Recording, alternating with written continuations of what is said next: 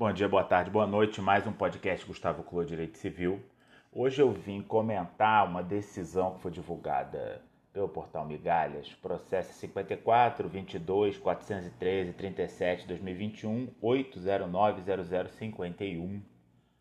É, Juizado Especial Civil de Goiânia. O que, que aconteceu? O dono de um pitbull foi condenado pelo dano causado pelo cachorro que fugiu a um outro cachorro, né? Na verdade, o dano não é o outro cachorro, é o dono do cachorro, né?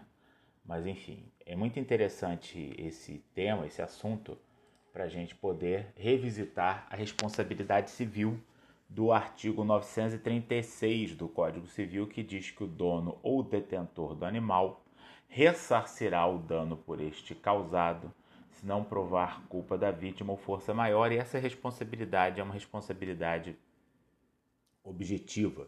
Ela não se funda na culpa invigilando. É a chamada teoria da guarda ou do guardião. Eu não preciso provar que o dono uh, do animal foi negligente ao deixá-lo fugir. Né? Ele tem, entre aspas, uma obrigação de resultado de manter o cachorro preso. Né? Ele precisa obter esse sucesso.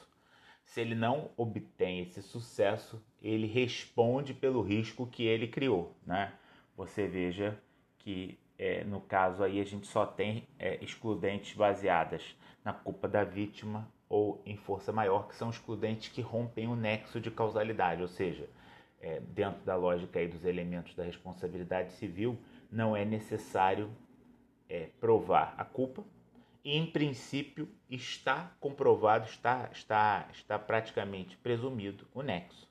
Nesse caso, só é necessário, eventualmente, caso o, o dono não queira ser, ser, responsabilizado, ele sim vai ter que é, romper esse nexo de causalidade.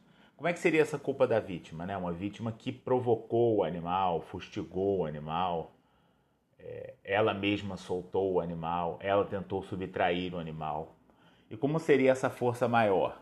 A gente está tendo um caso interessante acontecendo aqui no estado do Rio, que é aquela tragédia das chuvas de Petrópolis. Há um número muito grande de animais soltos nas ruas de Petrópolis, não se sabe quem é o dono, os animais eles têm mais facilidade de escapar, mais facilidade de sobreviver que os humanos. Não quer dizer que não tenham falecido, morrido alguns animais, não, morreram, né? Alguns animais foram soterrados, mas a imensa maioria tem uma capacidade de fuga muito maior. Um cachorro, um gato tem capacidade de fuga muito maior do que um ser humano. Então estão lá os animais totalmente perdidos, sem saber o dono, e esses animais estão criando risco nas ruas, podem morder alguém, podem estar nervosos, podem estar assustados. Nesse caso, daria para alegar força maior. Mas vocês vejam que a responsabilidade pelo fato do animal ela é muito ampla. Então, e, e, é extremamente comum, principalmente em outros países, que os animais andem sempre de coleira, animais, como nesse caso é era um pitbull, andem de focinheira. Infelizmente, nas grandes cidades brasileiras, é muito comum ver um cachorro muito grande andando sem coleira, sem focinheira, absolutamente solto e o dono confiando na, no treinamento que deu aquele cão, que é bastante temerário, né?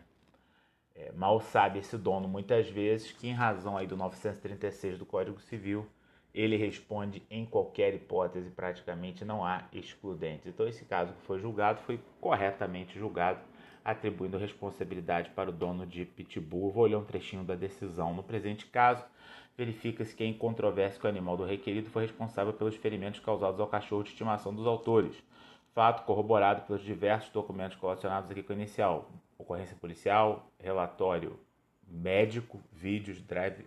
Relatório médico não, né? relatório veterinário. Né? Restando comprovado que o requerido agiu negligentemente quanto ao dever de guarda e vigilância de seu animal de estimação, que circulava sem a guia e atacou outros animais e até atacou uma criança e houve uma condenação em danos materiais e em danos morais, ok? Um abraço, até a próxima.